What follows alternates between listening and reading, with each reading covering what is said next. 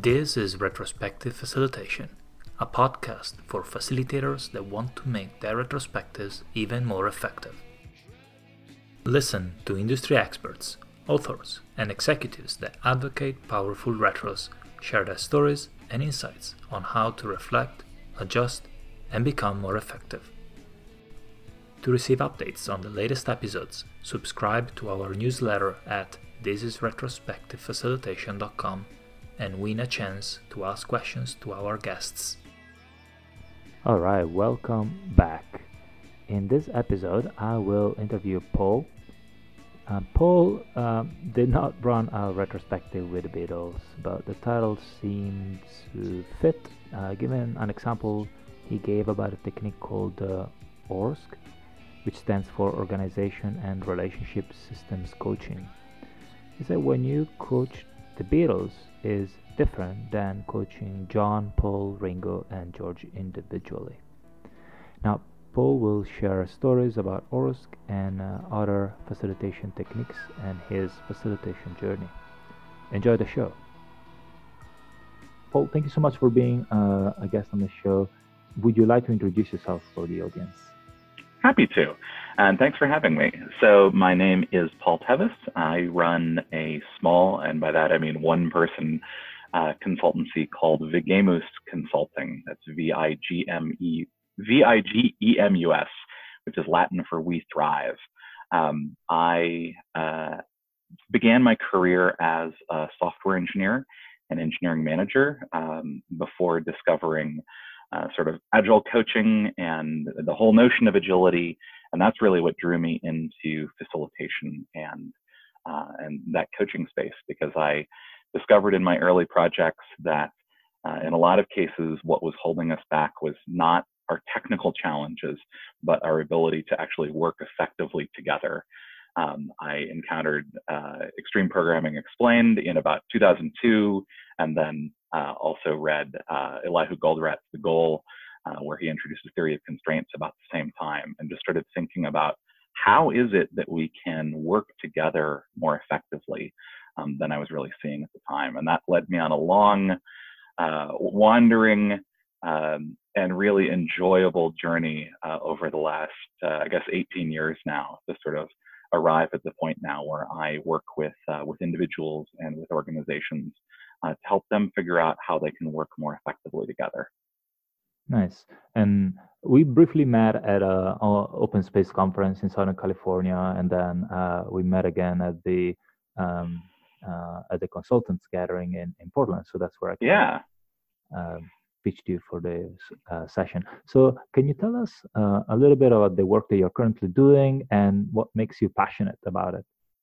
Sure. So a lot of the there's really two pieces to the work that I do right now. One, I do a lot of uh, one-on-one executive coaching where I'm working with technical leaders who want to work as effectively with people as they do with technology. Um, because as many of us know, uh, and many of us had the experience of, uh, some of us got promoted into technical management because we had good technical skills, but that doesn't mean we were necessarily good managers or good at working with people. So I work a lot one on one with individuals who really want to level up those skills, who want to lead more effectively. Uh, and I do that because I love working with individuals, but I also really love working with groups. So the other half of the work that I do is both in helping groups reflect on things that have happened and helping them learn in a retrospective fashion, but also helping them plan, helping them do strategic work moving forward, um, figuring out a lot about how they want to be when they work together and what it is that they are really trying to accomplish together. What are the things that are getting in their way? And both of those actually have in common, I think a lot about patterns and systems and structures. Um, because as individuals, we have our own patterns of thought and our own patterns of behavior, and those constrain what is possible. And oftentimes, when we really want to grow, when we really want to do things that are different, we actually have to take a step back and look at what are our patterns? What, to what degree are they serving us now? They have served us at some point in the past, but how can we re-examine what those patterns are and whether or not we actually want to to use them now or we want to try something different? And when I work with groups, it's the same thing. It's those same patterns of interaction rather than necessarily just patterns of thought. You also have the patterns of thought happening at the individual level, but really looking at what are the patterns of interaction that are happening between individuals in a group that's either helping them to achieve their goals or holding them back and getting in the way.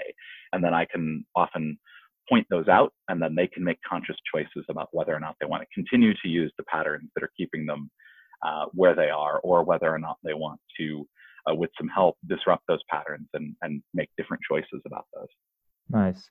And uh, if you're uh, facilitating uh, a meeting or a retrospective and you notice some of those patterns what would be like a, a quick way for someone uh, that is listening to this to address some of those patterns? Like yeah. So a lot of uh, my first move in most situations is just to point out what I'm noticing, uh, just to make an observation, right? So, for example, I um, was yesterday working uh, with a team where they're doing some. It's the beginning of 2020. They're doing some strategic planning about what it is they want to be achieving in 2020, and um, there were these three groups that were working on sort of brainstorming around what they needed to do in order to accomplish what was going on. And at one point, I noticed that they, my interpretation of what was happening was that they were getting a little frustrated by what was happening. And I was just like, huh, I'm curious about that. And so there was kind of a lull, and I just said, um, so I'm wondering, is anybody here feeling frustrated um, by what's happening? And like 70% of the hands in the room went up. And I was like, okay, I'm wondering that that may be caused by the fact that we're we don't have as much time for this as we might like. And there were lots of nodding. I'm like, okay, cool. And what's interesting about that is as soon as I made that observation and people kind of like recognized that that was happening, the level of anxiety in the room went down, like just by acknowledging what was there. Uh, and, and so you can do that at kind of that um, emotional level where you're kind of uh, in one of the, the tools that sets that I use, we talk about reading the emotional field um, and, and kind of noticing what's happening at that level. But you can also do it at the purely observational level, where it's things like, I'm noticing that of the 12 people in the room, only three of them have spoken in the last uh, five minutes. And then just leave it there. Awesome. Yeah. Yeah, the uh, g- great prompts.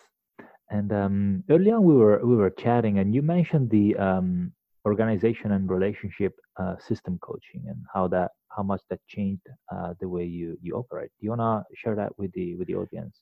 Yeah, so that's actually where the the thing about reading the emotional field uh, comes from. So uh, about five years ago, um, I went through uh, it's a, a professional coaching program that's specifically designed to help people work effectively with groups.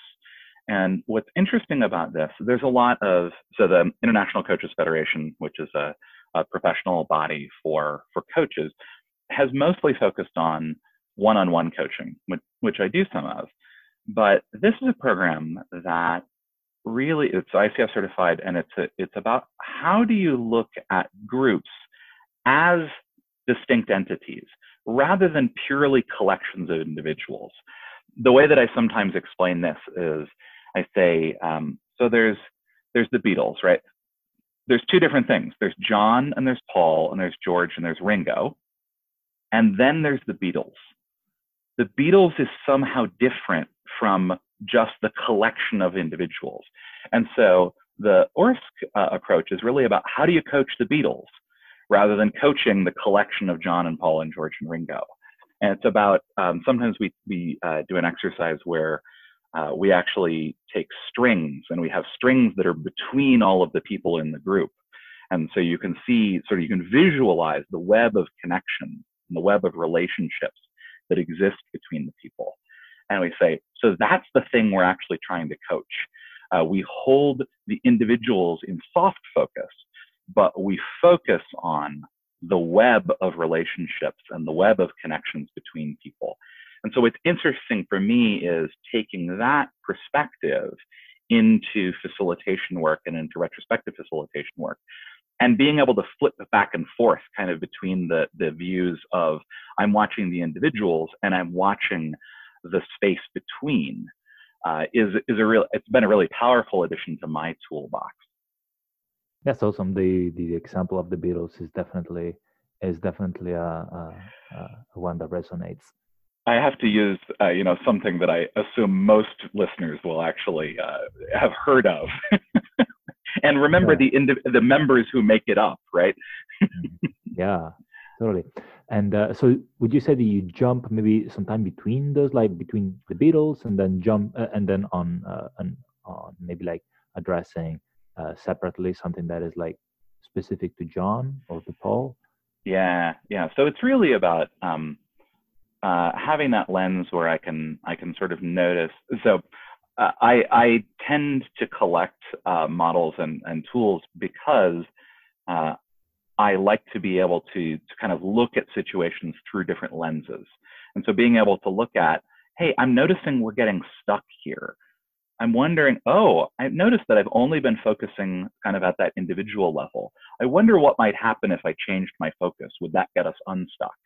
um, there's sort of an opportunity to um, you know to, to get new information when you when you use a new model um, and so I, I, I will jump back and forth uh, sometimes very consciously uh, and sometimes unconsciously because I've been steeped in this for so long it's just kind of like sometimes I don't even notice that I'm doing things.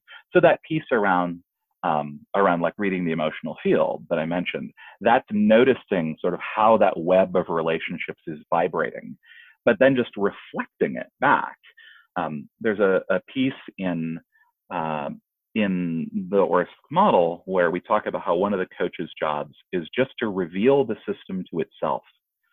That when we do that, when we, as that sort of outside observer, are able to say, "Hey, I think I'm noticing that this thing is happening," uh, that that is now the system can kind of become self-aware and can make adjustments. Uh, there's an idea in in a lot of uh, human systems thinking that when um, that systems change when they gain new information, and so a lot of my role when I'm facilitating from that perspective is just about giving the system new information about what's happening with itself. And sometimes that's the information that the system needs in order to in order to make a change. So going back to that, you know, point around like I'm noticing that in the last five minutes, only three people uh, have spoken out of the 12 who are here. Sometimes that's enough information to cause a shift in the system. Sometimes it's not, right? Sometimes that the, the ingrained pattern persists. And so I might choose to do something different if I believe that that's not helping the group achieve its goals. Um, that's no, finish off. Uh, yeah, I was going to say, I, am I'm, I'm thinking about uh, years ago, I had the opportunity. I know you've had Esther Derby on the show, um, and I had the opportunity to participate in the uh, problem solving leadership uh, workshop that uh, Jerry Weinberg and Esther Derby um, uh, facilitated. and, and I use facilitation deliberately because I learned a ton about facilitation there, one of which really informs my perspective now which is that a facilitator is someone who is trusted by the group to make decisions about structure and process in order to help the group achieve its goals. And so that's kind of what I'm doing at that whole time is I'm I'm asking is the structure and process that we're using right now actually helping the group achieve its goals? And if I and if it is, then then I'm hands off, right? I don't need to do anything. I can just step out. But if I'm noticing that it's not, then I start sort of paging through what are the what are the options that I might have for using some alternative structure or process. Yeah, and I was just gonna say it's really depending on the context. Mm-hmm. So some of those things, I was like, um, I'm I'm coaching this this group, and just yesterday we were like planning retrospective for today, and we're going to touch on like retrospective preparation right after this but some of the things is like um, they went through this course and they expected like a checklist but there isn't so much of a checklist right what's your yeah. take on that yeah it's hard i mean um, so i'm doing a lot of work now where i'm doing a lot of co-design so like i spent the last two days with uh, with this team that's um, they're doing some strategic planning for for 2020 but part of that was also retrospecting on 2019. Like they needed to sort of learn and carry some things forward. So like we were, um, one of the things that we ended up doing was around Um, you know, what are things that allowed them to achieve the successes that they did have in 2019?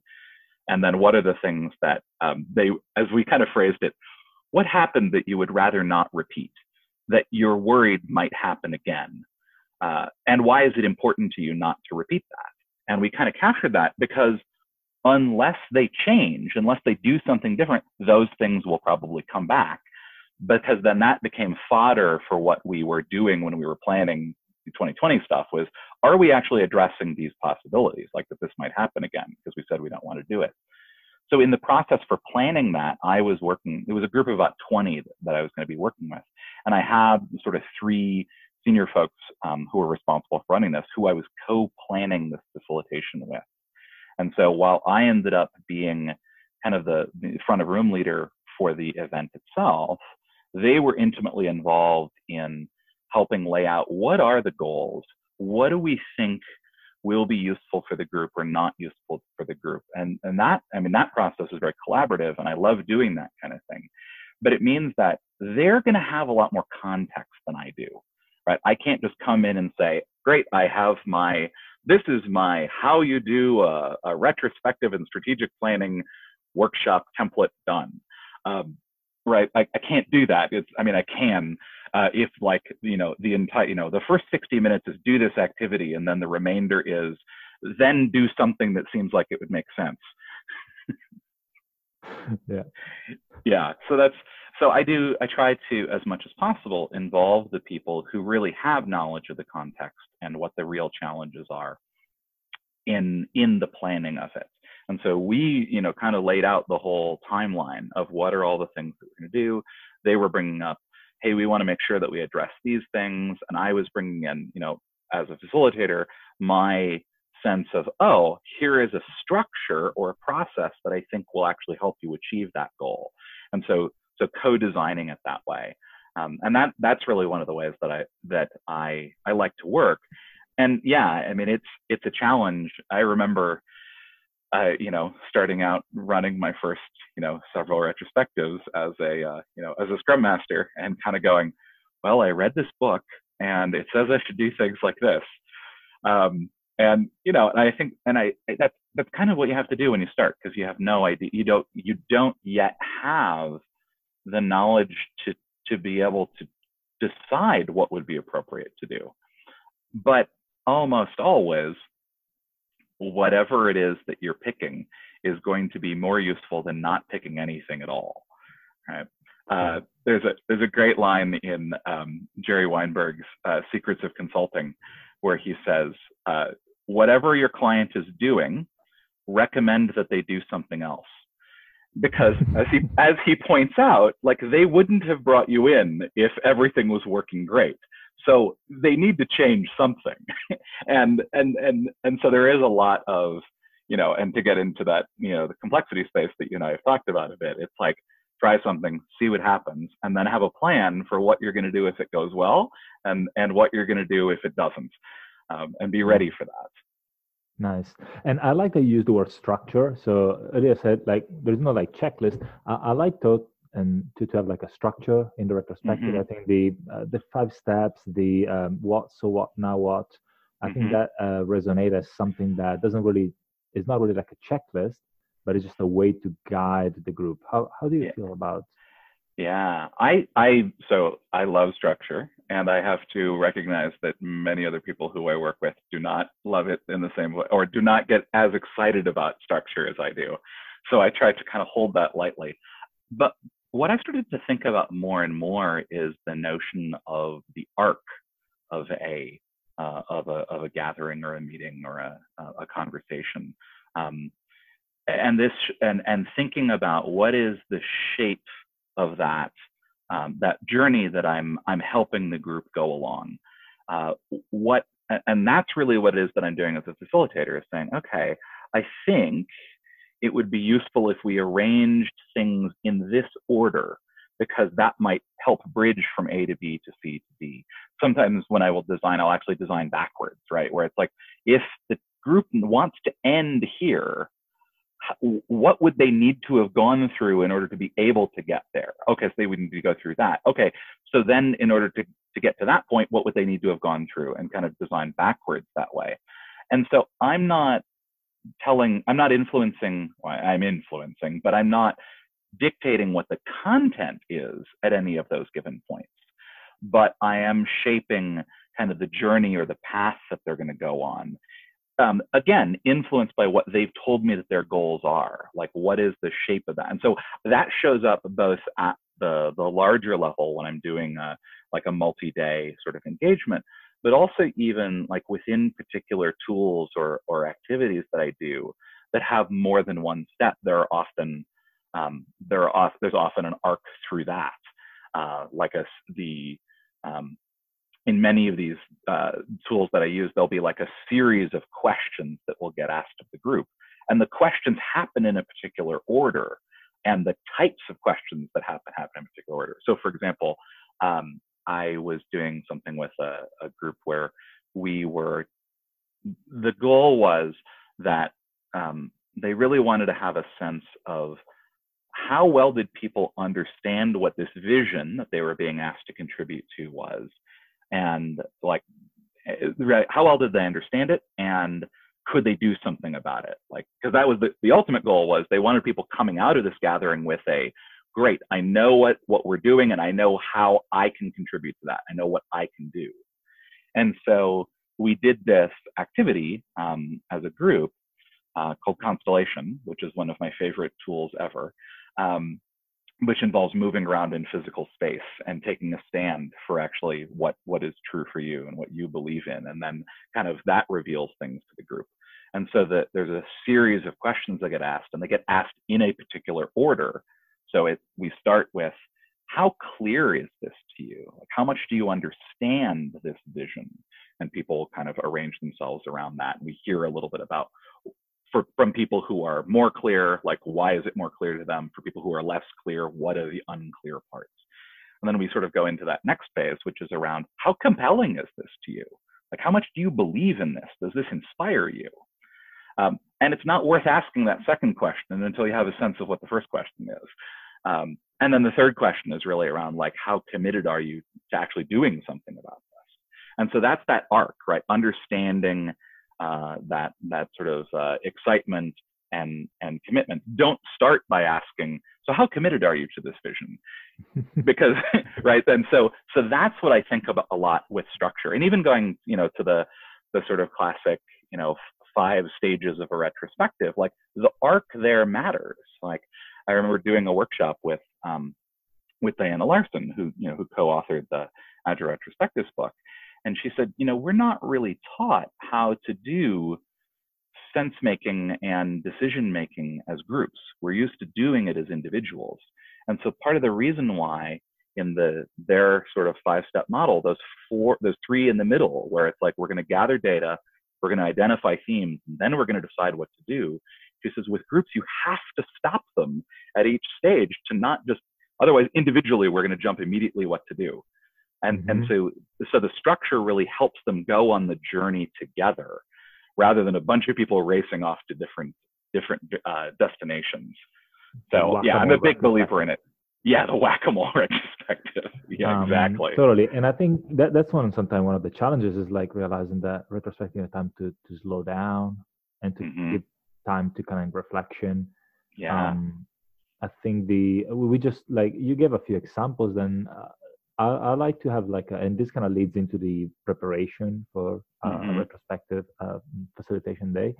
And um, the way I phrase it to, to, to the people I was uh, talking to yesterday is, well, you don't, you, there might be a scenario where you're dumped into a room and you need to like deal with uh, facilitating that room. But if you know that it's coming and you have the opportunity to prepare, to like you were saying, ask questions to the people in the room, uh, wouldn't that be better? And I feel that is one of the, the misconceptions that often we kind of like go into uh, automatic mode. And I wanted to see what's your take when you are uh, facilitating a retrospective or how do you prepare? What's your, uh, there was an interesting tweet uh, this week by, by someone that at the end I'm going to add a, a, comment to, to, to, your, to your response. so uh, yeah, I, I, I think preparation really is key um, because, you know, when, when you're facilitating a retrospective with a team, there are so many things you could do. Like there's kind of like an infinite number of things you might be really trying to achieve, and um, and that's a trap, right? Uh, I mean, on the one level, yeah, you know, anything you do is going to be useful, um, but it's going to be more useful if you don't try to do everything, right? If you don't try to boil the ocean, if you focus on what are the critical things that this group really needs to to you know what's going to be the best use of this group's time that's kind of what that preparation and that design piece is for me is okay we have this much time how can we get as much value out of that time as possible. Uh, and it's the as possible part that uh, is always the, the challenge right? It's like recognizing that there's always going to be stuff you wanted to have done. Um, and you know, you and I have interacted in in open space environments on a number of occasions, and I kind of live by the the principle from open space that whatever happens is the only thing that could happen. Um, and you know, I it, I I've as I've grown as a facilitator and as I've done this a lot more, I've kind of let go of the notion that oh I could have made it different. I'm like yeah I could have, but uh, saying oh I really wish we'd achieved this thing can get in the way of noticing what all the things we did achieve. So for me, preparation is really about choosing what to focus on and what not to do. Like, what are we not going to worry about here today? I, am remembering um, years ago, I um, one of the one of the early facilitation experiences I had with a, an agile team. And it was a team that hadn't really done retrospectives before, and I I ran this and I, I brought in a bunch of activities because I'd just come from uh, from the Agile conference, uh, my first uh, time I attended in 2010, and I was had all these things that I wanted to do, and I did this retrospective with them, and part of it was they generated a list of possible things they might try, um, you know, things they might want to go do um, to help get, you know, help improve things, and it was, you know, a list of like 15 or 20 things, but we ordered them, right? And so we said, cool, so we're actually going to go do the the top two off of this because we think we can achieve that in the time that we have. And I remember the the manager of the group coming up to me afterwards and he says, "So so how do we collect the other 22 so that we can go do those next?" And and I said, you know, I I I don't know how I realized this, but I said, "We're not. Um, here's what we're going to do in you know X amount of time. We're going to have another retrospective, and some of those things will still be issues in which case they'll come back. Some of them will just have gone away because they were one-time things. They were not systemic. They they're not going to recur, so we don't need to worry about them. Like no point in spending energy on them. And some of those things uh, are just going to get resolved because we talked about them. Like someone will go do a thing, and we don't need to plan. And just to, and he looked at me like like I had I I'd said something like I'd grown a second head, and then we did another perspective at some point in the future, and he just said, "You were right." And so, you know, choosing what not to do and what not to try to do in a retrospective is almost as as critical as you know deciding what you are going to do. Um, mm-hmm. and so, for me, planning is a lot about here are the things that we we're not going to worry about this time. Maybe that's the focus for the future um, that, but uh, but what do, what is going to be the most valuable thing that we can spend our time on right now? Awesome, that's uh, it's great. We were actually we we run a retrospective today, and similar to that to that kind of mindset, we had like some issues that we're aware of that are outside the team uh, uh, area of control or influence. Mm-hmm. And so we kind of like that's something that we're following up with different channels, and we didn't want to just like spend an hour talking about things that we yes, we could come up with a plan on how to uh, how to react to, but it's uh, so it was like maybe there's another space where we have more agency. And given that it's one of the first retrospectives we're doing as a team, maybe there is like uh, uh lower lower hanging fruit there. Uh, again, yeah. it's good to always check check in with uh, with them. I, I really like what what you said about like touch basing with with the teams with the team members. Yeah, we used to do so when I was um, an internal coach uh, in an organization. We used to do a lot. We're like, hey, you know, I know we've got this retrospective coming up in a few days. I'm I'm thinking it might be useful to us, or I'm wondering if it might be useful to focus on this and just see how the team reacts. Right? Again, it, we're going to probe probe uh, sense respond. Right? This would be like, and they either go, you know, there's a couple of things where they just kind of nod, okay, fine, you know, whatever, right? Which happens a lot, um, particularly if they've not had great experiences with retrospectives. Um, you know, or they say, you know, oh, no, you know, I'm wondering if maybe we should focus on this instead. You're like, okay, cool, got information, that's good. Uh, or they go, oh, no, actually, yeah, that sounds like it's it's it would be really useful. Said just doing those to kind of get him, you know, and that's what I do a lot as a as a facilitator and as a coach. Like I have an intuition that's informed by my experience, but I all and so I want to I want to respect that, but I don't want to trust it too much. I want to validate it. I want to put it out there and see like, is this just me, or or or is someone else also picking up on this? So I'm like, I think this. I'm wondering if this would be useful. My sense is that it might be. Um, and then uh, to something that that Diana Larsen often says, you know, follow the energy. Uh, my um, so I do a lot of um, uh, as a, my friend Judd says, physical culture sorts of things. I spend I, I go to the gym a lot. I do uh, some martial arts. Uh, and one of the things that my uh, my strength coach says is we talk about what's the best workout, and the best workout is the one you'll actually do. So it's like what's what's useful for a team to focus on in a, in a retrospective, the thing that they actually have the energy to engage with, the thing that they'll actually do something about. That yeah. that's in some ways like that's the most critical thing. Yeah, and we, we mentioned that, and I think she's and I think those, those activities. She has a couple of activities. One is IE IEC, like the yep. uh, energy that you have. So it's really easy to kind of like once you come up with ideas. Okay, how much energy do we have? Collect that from the room so that we have like we take on the ones that we have more tractions. And similar to the one with the how often does it happen? I think she has one called FRIEND, which is frequency and impact. How often does mm-hmm. it happen? What's the impact? That alone helps kind of like easing into like okay, where should we focus? if we go in and we have maybe like uh, in some cases like multiple multiple areas or multiple things to to cover. Um, nice. Yeah, yeah uh, that when I learned uh, from Diana, when I learned that that first activity you talked about, the whole, you know, I had in my head this idea: we always have to go after the highest return on investment. Uh, you know, it's got the, you know, we we rank things in terms of like the impact they would have and like how much you know uh, what effort it would actually take to do. And then you go to the you know so what do we actually have energy to do? And you're like okay those are actually the things we should do because we'll get them done. Like we'll actually do them. Um, and so not a, not letting the perfect be the enemy of the good uh, mm-hmm. is, is really important. Yeah. Nice. Um, cool. So uh, i think um, as we uh, kind of like uh, heading uh, towards the uh, towards the towards the end.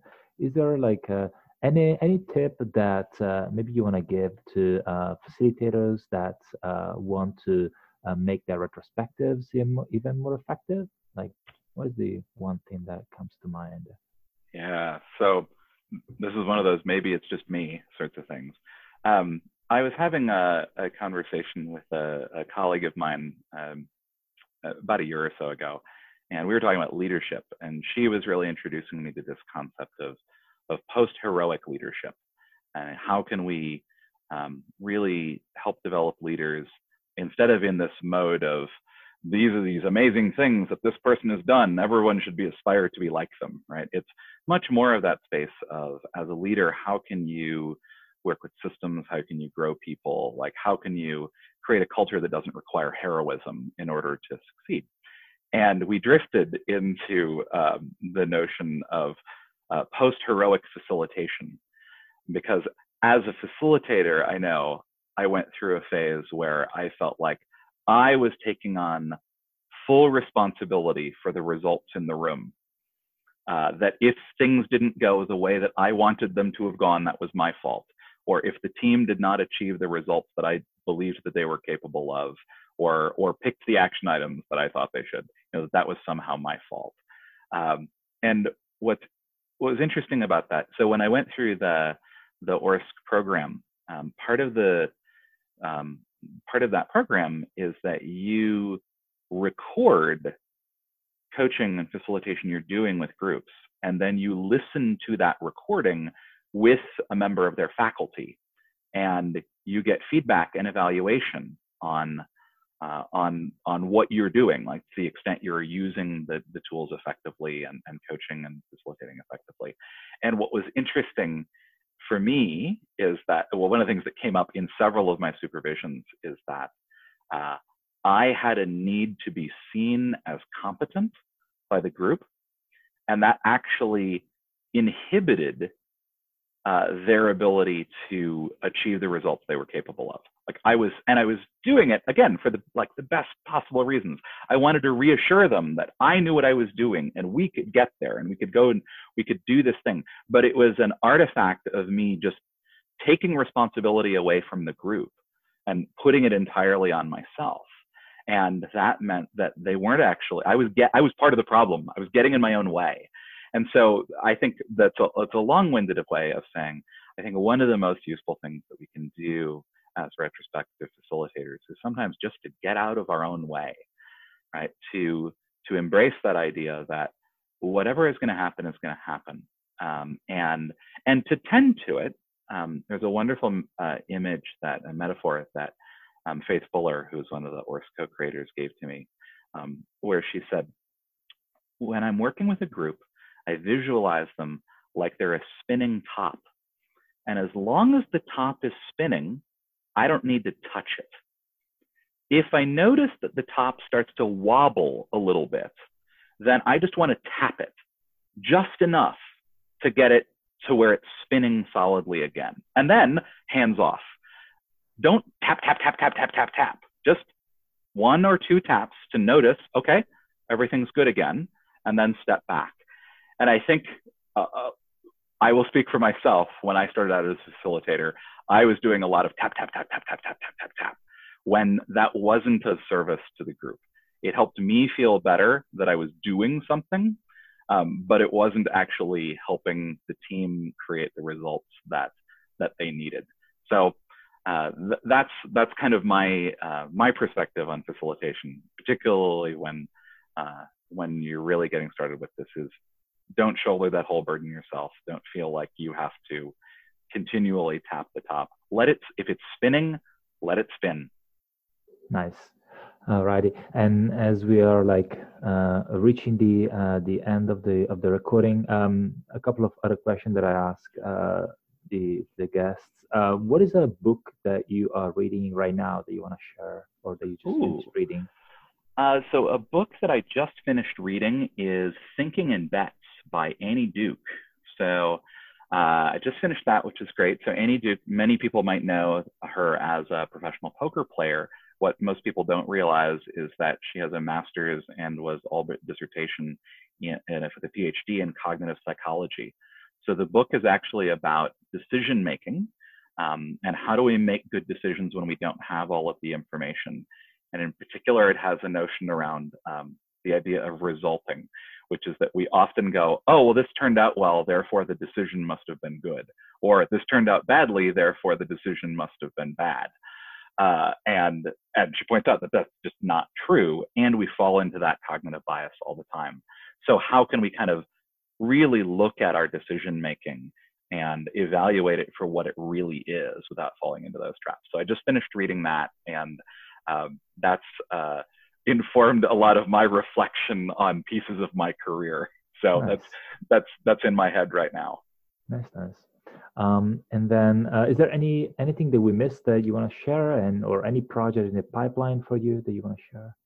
Um, yeah, so I uh, I'm excited. Uh, so I'm going to be at um, uh, Agile Open San Diego in, I guess it's March that that's coming up. I'm excited about that. I love open space, the, Cal- the Southern California area. So Agile Open SoCal, where you and I ran into each other in Irvine, is every year in September. And this will be the first year that I've gotten down to the San Diego uh, version of that that spun off a few years ago. And that's just a great community. So I'm looking forward to sort of being in that space. Uh, I I don't have a ton of stuff um, in the pipeline that I can really talk about right now, I mean, and most of it's client work anyway. Uh, so nothing uh, really big and public facing. But uh, as I'm sort of entering this uh, this new year, I'm excited by all the possibilities that are kind of laid out in front of me. Nice. And how can our listeners uh, find you? Sure. So you can find me at vigemus.com. That's V I G E M U S.com. You can also find me at paultevis.com, which might be a little easier. I'm also on Twitter at Vigemus. Uh, I'm on LinkedIn, um, on Facebook as well. Uh, so I'm kind of all around. Nice. And the last question I asked to every single podcaster, and I thought maybe I shouldn't ask anymore, but what is your favorite food? Oh, my favorite food. I uh, I love strawberries. I grew up uh, with this notion that strawberries were my favorite food, and I'm, I'm sure that there's actually now something that I actually really enjoy more. But I just have this like I've mentally anchored on the fact that strawberries are my favorite food. But they've got to be like I have, I have very particular tastes about. I, I'm very judgmental about strawberries. There are a lot of strawberries where I go, nope, these are wrong. Nope, these are wrong. But when they're um, right, when they have that right flavor to them. And I live in an area that actually grows a lot of strawberries, so I do actually have access to them uh, nice. on a on a fairly regular basis. So strawberries, my favorite. Nice. And the reason I asked this final question is like when I started the podcast like a year ago, I don't think I've said this before. Is like if I had all the guests all together, mm-hmm. what's one way to learn something about each other? Yeah. Right? So having knowing what the favorite food is for everyone can can help with that. Yeah. Well, and, and you know, food and meals are are are personal and very intimate things. So when you and I were together in Oregon, one of the things that I yes. made a very deliberate point about was trying to sit next to a different person at dinner every night, so that we could we could connect more over food. And I will say, I have run retrospectives uh, with food involved. I had a, a, a team for a long time that really liked doing them in the morning, and so we did retrospectives with breakfast burritos on the beach in, uh, in Santa Barbara, and that's kind of magical. Our guests share lots of insights and ideas. Which change are you going to try in your next retrospective? Tell us on Twitter with hashtag this is retrospective facilitation or leave us a comment on thisisretrospectivefacilitation.com. If you'd like to connect with Paul, go to thisisretrospectivefacilitation.com slash e slash 17 for his uh, details and uh, more contact information. Thank you for listening. This is Enrico Teotti. Till next time.